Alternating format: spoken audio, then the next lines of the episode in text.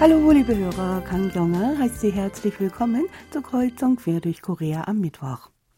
In der Provinz Südcholla ist der bisher größte in der Natur wachsende Ginseng Sansam entdeckt worden.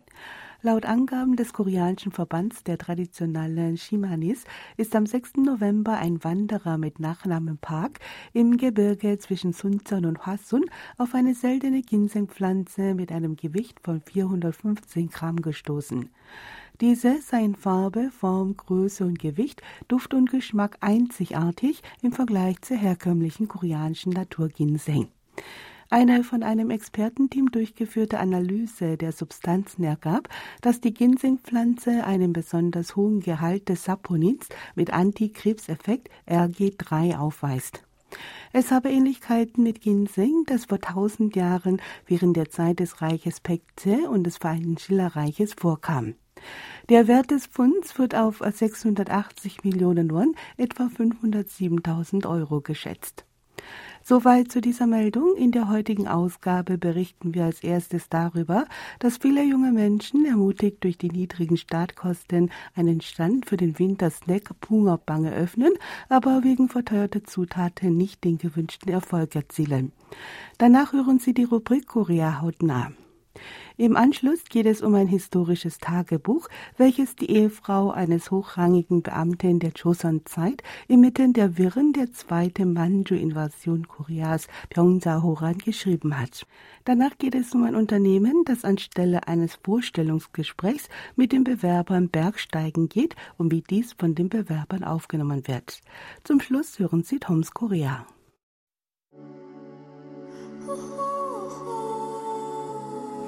Vorerst aber etwas Musik. New Jin singt Dito.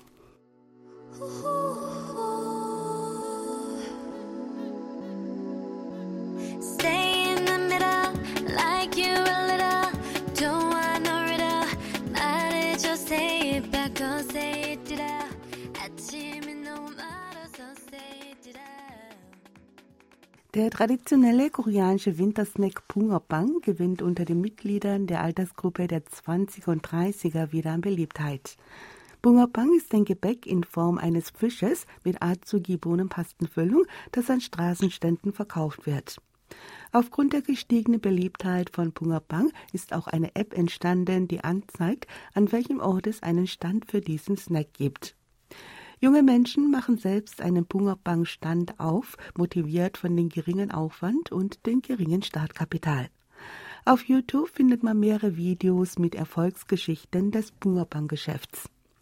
Recherchen der Zeitung Tonga Ebo ergaben jedoch, dass die jungen Standbetreiber mit dem Verkauf des Wintersnacks nicht den erhofften Erlös erzielen. Kang Han-ju, 26 Jahre alt, betreibt vor dem Bahnhof in Suwon einen solchen Bungerbang-Stand. An einem Tag, an dem sie von Reportern der Zeitung begleitet wurde, hatte sie in elf Stunden von 9 Uhr bis 20 Uhr ungefähr 150 Stück des Gebäcks verkauft. Es kamen zwar den ganzen Tag Kunden, wegen des niedrigen Stückpreises hatte sie aber am Ende eines langen Arbeitstages nur 75.000 Won, etwa 56 Euro in der Kasse. Kang sagt, dass sie im Minus sei. Ein Minus mache sie, wenn sie die Kosten für die Zutaten von 35.000 Won und die Gaskosten abziehe. Der Grund für den Verlust ist der, dass sich Zutaten wie Mehl und Azuki-Bohnen verteuert haben. Ein 24-jähriger Kim So-woo, der seit Dezember im Incheoner Viertel Keango einen Bungerbandstand betreibt, sagte, dass er die ganze Woche in der Kälte gestanden habe, um den Snack zu verkaufen und ihm am Ende der Woche nicht einmal ein Mindestlohn geblieben sei. Laut Angaben des koreanischen Verbraucherpreisverbands ist der Preis für drei Kilogramm Mehl um 41,9 Prozent im Vorjahresvergleich auf 5.490 Won, etwa 4 Euro gestiegen. Der durchschnittliche Preis für importierte Azuki-Bohnen hat sich im Vergleich zu vor fünf Jahren verdoppelt. Aufgrund der globalen Energiekrise ist auch flüssiges Petroleumgas teurer geworden. Hinzu kommt, dass Bungerbang ein Wintersnack ist und man den ganzen Tag am offenen Stand stehen und in der eisigen Kälte ausharren muss. Kim An-hee, 25 Jahre alt, hat sich neulich schon nach zwei Monaten aus dem Bungerbang-Geschäft zurückgezogen. Sie sagte, dass sie sich auf ihr jugendliches Alter und ihre Gesundheit verlassen habe. Täglich zehn Stunden in der Kälte Bungerbank zu backen und zu verkaufen, sei aber schließlich doch zu viel für sie gewesen. Zudem ist es für die jungen Leute nicht einfach, sich auf der Straße einen Platz zu erkämpfen. Nicht selten werden sie von etablierten Händlern in der Gegend aufgefordert, Platzgeld zu bezahlen. Dem aktuellen Gesetz nach sind Straßenstände ohne Genehmigung illegal. Ein Verstoß dagegen kann mit einem Bußgeld in Höhe von bis zu 5 Millionen Won, etwa 3700 Euro, bestraft werden. Eine Person, die seit Dezember im Soloviertel einen Bungerbankstand betreibt, erzählt, dass sie an einer Stelle, an der viele Passanten vorbeikommen, ihren Stand aufgestellt habe und von einem Händler bei der Behörde angezeigt worden sei. Eher widerwillig zahle sie nun 200.000 von Platzgebühr, obwohl ihr aus dem Verkauf der Snacks kaum etwas übrig bleibe.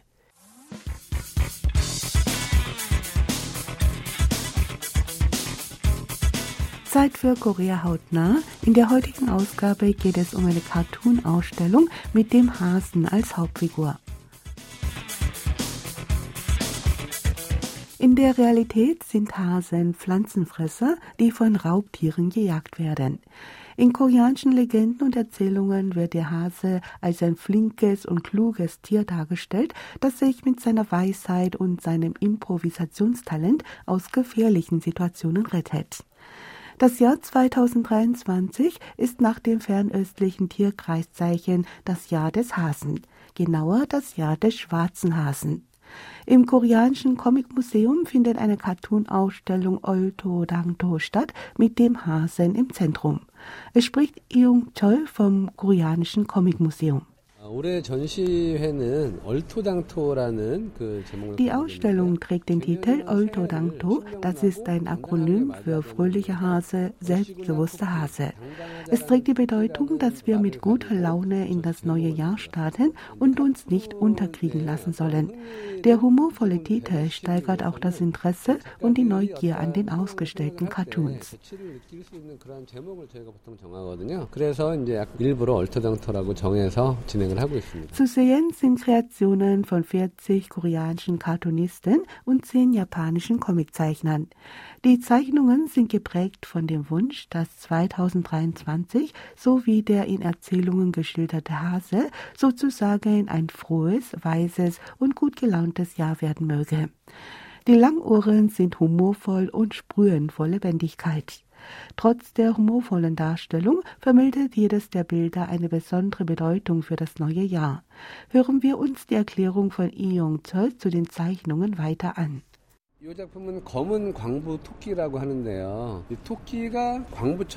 Diese Zeichnung trägt den Titel Schwarzer Bergarbeiterhase.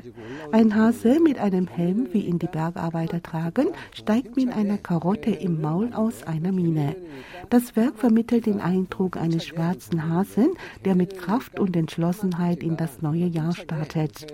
Dieses und viele andere Zeichnungen sollen den Besuchern Spaß und Vergnügen zum neuen Jahr bescheren. 주고 있는 작품입니다. 그래서 이런 작품들이 새해를 맞이하고 또 하나의 즐거움을 느끼는 좋은 그런 작품이라고 생각이 됩니다. Auffallend ist ein Cartoon, auf dem ein Tiger einem Hasen eine Maske reicht. In dieser Zeichnung ist zu sehen, wie ein Tiger einem Hasen eine Mundschutzmaske hinhält. Der Hase schlägt die Maske aber weg. Mit dieser Geste wird der Wunsch ausgedrückt, dass wir im neuen Jahr von der Maskenpflicht befreit werden. Der Tiger ist sichtlich verdutzt über das unerschrockene Verhalten des Hasen.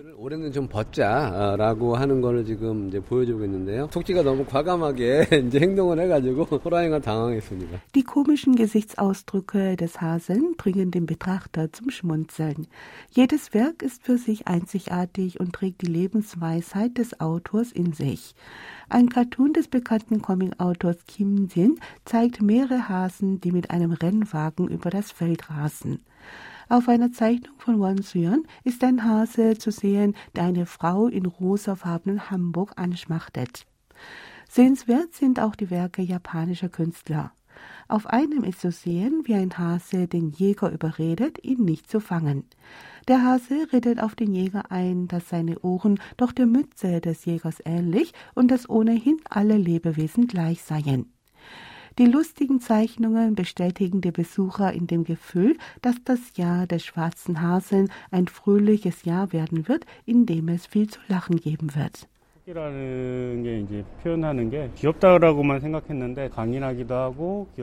Hase verkörperte für mich immer nur ein niedliches Wesen. Es war mir ein Vergnügen, verschiedene Seiten des Hasen, dessen Niedlichkeit, aber auch Entschlossenheit und Stärke erlebt zu haben. Bei einem Werk hat mir der Titel gefallen, der lautete Lass dich nicht unterkriegen. Die Ausstellung hat mir Kraft und Energie gegeben.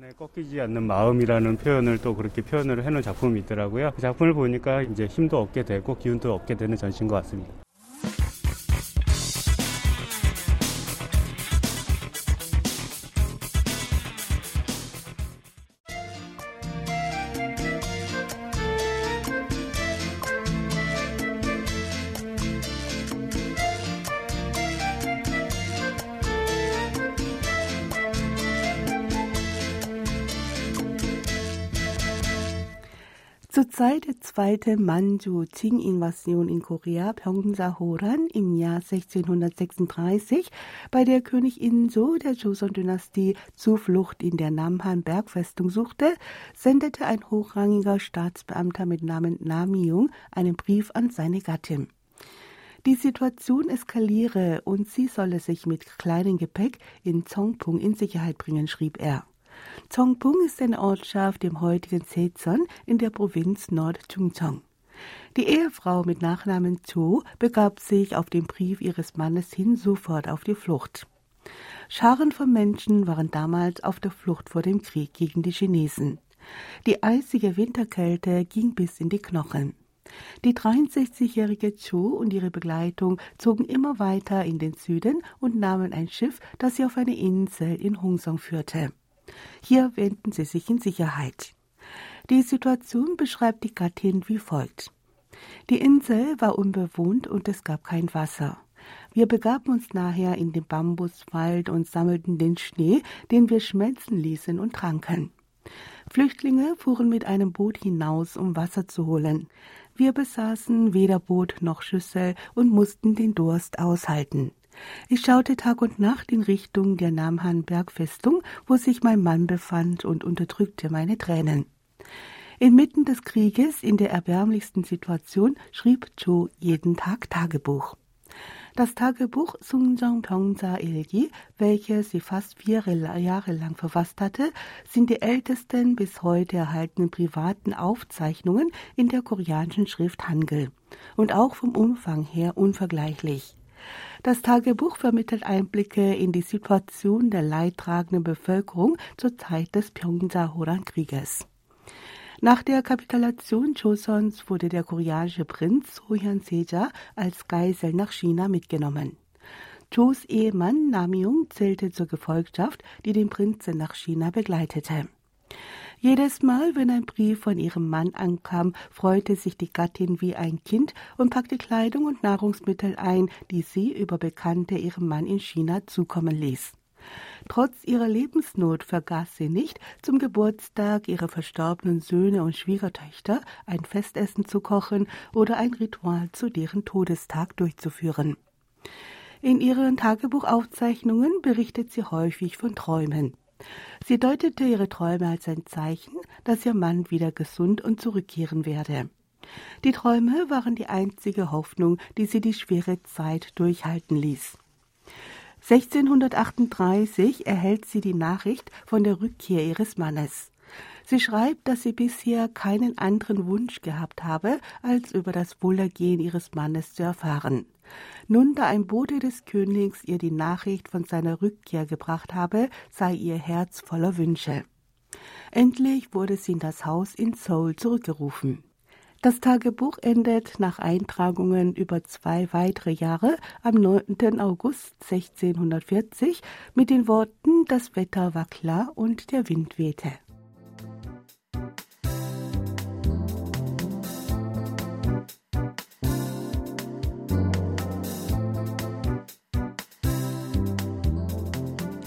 Seit der Corona-Pandemie sind Vorstellungsgespräche ohne Personenkontakt in Unternehmen geläufig geworden. Ein mittelständisches Unternehmen weckt derzeit dadurch die Aufmerksamkeit, dass bei der Auswahl von neuen Mitarbeitern anstelle eines Vorstellungsgesprächs die Bewerber zu einer Bergwanderung mitgenommen werden. In mehreren Online-Communities wurde neulich ein Beitrag gepostet, in dem die Person die Gründe nennt, weshalb sie für ein Unternehmen, für das sie die erste Prüfungsphase bestanden habe, ihre Bewerbung zurückgezogen habe. In einem Chatroom des Messengers KakaoTalk schrieb ein Nutzer, dass er daran gedacht habe, nach der bestandenen Prüfung der Unterlagen zum Vorstellungsgespräch zu gehen, um einfach mal Erfahrungen zu sammeln. Nachdem er aber gehört habe, dass das Vorstellungsgespräch eine Bergwanderung sei, habe er seine Bewerbung sofort zurückgezogen. In dem Beitrag wird der Zeitplan des Vorstellungsgesprächs ausführlich vorgestellt. Demnach findet ab 9 Uhr eine genaue Erklärung der Firma statt. Danach werden die Bewerber in Gruppen eingeteilt. Die einzelnen Gruppen wählen das Thema für die Diskussion aus. Danach wird zu Mittag gegessen und um 12.40 Uhr brechen alle zu einer Wanderung auf den Kwangyo-Berg in Suwon auf.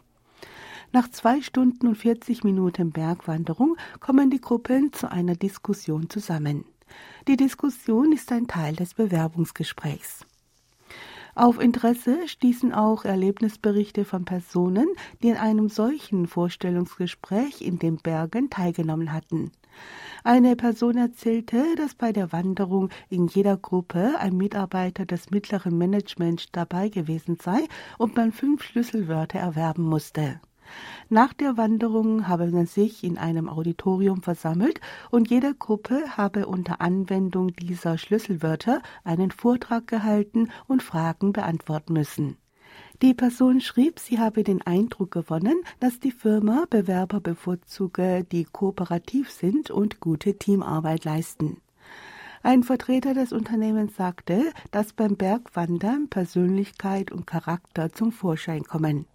Ein herkömmliches Vorstellungsgespräch dauere gewöhnlich 15 bis 20 Minuten. In dieser kurzen Zeit sei es nicht einfach, die Charakterzüge einer Person oder deren Arbeitseinstellung zu beurteilen.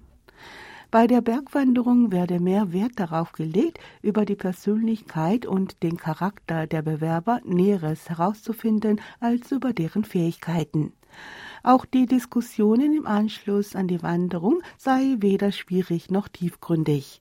Es komme mehr auf Verhalten und Persönlichkeit an, als darauf, wie gekonnt man vortrage und wie viel Fachwissen man besitze. Die Meinung der Netzbürger über diese Art der Bewertung ist gemischt. Einige meinen, dass es Sache der Firma sei, auf welche Weise sie ihre Mitarbeiter auswähle. Ob sie die Strapazen auf sich nehmen wollen, könnten die Bewerber einfach selbst entscheiden. Eine Person schrieb, dass sie mit einer Bergwanderung einverstanden wäre, wenn der Berg nicht zu hoch und die Stimmung locker sei. Netzbürger, die ablehnend darauf reagierten, schreiben, dass der Zeitaufwand viel zu groß sei. Einige teilten mit, dass sie sich wegen der Bergwanderung gar nicht erst beworben hätten.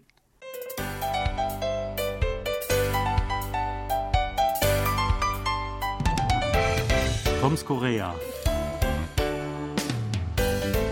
Fast pünktlich zum Start der Kältewelle in Südkorea Mitte Dezember wurden meine beiden Stammbushaltestellen aufgerüstet, damit man nicht so sehr friert. An der einen großen Haltestelle wurde direkt daneben ein rundum Glashäuschen ohne Sitzbank aufgestellt, das aber gut gegen den kalten Wind schützt. Die andere Haltestelle, wo weniger Leute warten, wurde selbst komplett mit Glaswänden umgeben, inklusive mehrerer Schiebetüren. Am auffälligsten ist dort aber die neue beheizte Sitzbank, auch an vielen anderen Haltestellen in der Straße, die bei den Wartenden buchstäblich heiß begehrt ist bzw. sind. Das sind nur einige der Upgrades von Bushaltestellen in den letzten Jahren. Sebastian, erfreust du dich auch so am kontinuierlichen Ausbau von den Bushaltestellen? Also ich habe das gesehen, dass diese Bushaltestellen hier und da entstehen. Aber die Bushaltestelle, die ich äh, morgens zum Beispiel nutze, die verfügt noch nicht über diesen Luxus. Da steht man noch draußen äh, und friert, jetzt gerade zur Zeit. Ähm, aber es gibt die elektronische Anzeigetafel dort schon. Ich glaube, die ist jetzt auch überall Standard. Das fand ich auch schon eine schöne Verbesserung. Ja, so etwa seit zehn oder vor knapp über zehn Jahren sind die überall äh, eingebaut worden. Ne? Damals sind alle Linien auch mit, mit GPS und Wi-Fi und so ausgestattet worden, so dass die ähm, ihre Statusmeldungen äh, irgendwo hinsenden können. Zum Beispiel, wie voll der Bus ist. Also an dieser Anzeige sieht man ja nicht nur, welche Linie wann in wie vielen Minuten kommt und so, sondern auch wie voll. Es ist ja so eine Art Ampelsystem. Also eine rote Anzeige ist extrem voll eine grüne Anzeige ist äh, sehr leer und eine gelbe Anzeige irgendwie so normal. Also Sitzplätze sind belegt, aber Stehplätze sind wohl noch da. Ähm, und das ist, äh, ist wirklich eine äh, sehr große Hilfe. Die Anzeigen haben ja auch noch andere Funktionen. Also man kann da ab und zu wieder die Temperatur gezeigt oder auch hier die Feinstaubkonzentration. Ähm, die sind damals fast überall eingebaut worden und ich glaube inzwischen ja wirklich flächendeckend. Genau, und ja, ganz wichtig, das ist natürlich Standard, man kann schauen, welche Busse wann kommen. Da wird dann ungefähr angezeigt, denn fünf Minuten kommt der Bus und das stimmt auch immer. Also das ist wirklich ziemlich präzise. Ähm, man kann das allerdings auch über eine App äh, verfolgen. Äh, die kann man leicht installieren und da kann man das auch im, also vorher schon checken, bevor man das Haus verlässt zum Beispiel und das so ein bisschen zeitlich abstimmen. Das klappt auch ganz gut. Also das sind so schöne Verbesserungen, was das Busfahren angeht und ich fahre auch meistens mit dem Bus und finde das auch sehr bequem. Ja, ich auch allein, weil man da mehr sieht als in der U-Bahn. Ähm, aber ähm, dass ähm, äh, diese, diese letzten Neuerungen, also zum Beispiel Sitzheizungen oder Glaswände, ähm, die sind äh, nur an ähm, Bushaltestellen äh, eingebaut, die an Straßenrändern stehen. Also es gibt ja viele diese Buslinien in der Mitte der Straße und dann sind da diese Haltestellen in der Mitte, da muss man erst äh, über eine Ampel laufen, um dahin zu gelangen. An diesen werden die irgendwie nicht äh, eingebaut. Vielleicht sind da andere äh, größere Maßnahmen Maßnahmen geplant, das weiß ich nicht genau. Aber da gibt es immer noch diese alten, ja, ich weiß nicht, Metall- oder Plastiksitze, manchmal sind das Holzbänke ähm, und ähm, da ist gar nichts irgendwie eingekleidet, weil da, ich nehme an, einfach zu viele Leute immer herumlaufen und das würde, wäre zu viel, ja, ähm, dass das Hin- und Herlaufen wird einfach dadurch ein bisschen erschwert durch diese Glaswände. Das geht echt nur da, wo nicht so viele Leute ähm, eine Haltestelle frequentieren. Ganz genau, diese Häuschen sind ja auch ein bisschen größer und da wäre einfach nicht genug Platz auf diesen Inseln, die du da gerade beschrieben hast. Ja, ähm, die, ähm, diese beheizbaren Sitzbänke gibt es übrigens schon seit vier Jahren oder inzwischen seit fünf Jahren müsste man sagen. Ähm, damals war das so ein Projekt. Ähm, es wurde gestartet als Versuch. Und zwar ähm, sind die ausgestattet mit ähm, gehärtetem Glas. Also es sind nicht einfach irgendwelche Metallstangen, auf denen man sitzt, äh, sondern äh, dieses Glas ist ähm, äh, soll einen gewissen Schutz bieten, falls man mal irgendwie seinen Kaffeebecher darüber ausgießt. Und sie sollen zum Beispiel im Sommer kühl sein und dann im Winter warm, wenn es geheizt ist. Ähm, ich habe allerdings auch schon Bushaltestellen erlebt, wo die jetzt im Winter, jetzt äh, in der aktuellen Kälteperiode ähm, ausgestellt waren. Ich weiß nicht aus welchem Grund. Und ähm, dann habe ich mich da mal, dann habe ich die ausgetestet und da sind die doch wirklich sehr kalt. Und im Gegensatz zu einer Holzbank kann man sich nicht, kann man sich schwer daran gewöhnen, wenn es wirklich sehr kalt ist und die Heizung ist ausgestellt. Also sie, sie sind dann wirklich extrem kalt. Seit ein paar Jahren gibt es jetzt auch sogenannte Smart Bus Shelters. Ähm, während der Corona-Pandemie ist dieses Konzept äh, entstanden. Also sind große Bushaltestellen äh, vollständig glasverkleidet und innen drin ähm, sind sie mit Hightech ausgestattet, also Wi-Fi zum Beispiel oder, oder Ladestationen für Handys. Es gibt dann auch, ähm, ja, äh, sogar äh, im Sommer werden sie gekühlt per Aircon, im Winter werden sie beheizt äh, und ähm, das soll auch äh, automatisch reguliert sein. Also wenn niemand da ist, dann äh, wird dort auch kein Strom ähm, aufgewendet. Und ähm, die sind äh, wohl anscheinend sehr erfolgreich gewesen in einer ähm, in einem Stadtteil in Seoul. Und ähm, ich hoffe, dass sie auch ähm, weiter ausgebaut werden und dann überall äh, zur Verfügung stehen. Genau, also die sind wirklich smart und äh, auch sicherlich ein Segen gerade für ältere Menschen oder Kinder, die ja gerade unter extremer Kälte oder im Sommer unter der Hitze dann zu leiden haben. Und ich glaube, das ist wirklich dann sehr hilfreich. Ich selber habe es noch nicht benutzt. Ich sehe das nur immer so von außen und denke mir aber auch jedes Mal wirklich schon sehr schick und sieht sehr modern aus.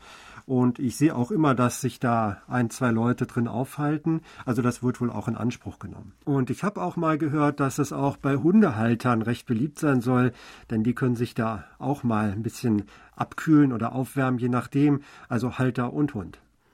Äh, eine sehr gute Idee. Ähm, wir hoffen, dass sie sich flächendeckend durchsetzen und dass das Busfahren in Zukunft noch ähm, bequemer und äh, anregender gestaltet wird, als es ohnehin schon ist und sagen auf Wiederhören bis nächste Woche. Thomas Kuklinski-Reh. Und Sebastian Ratzer, auf Wiederhören.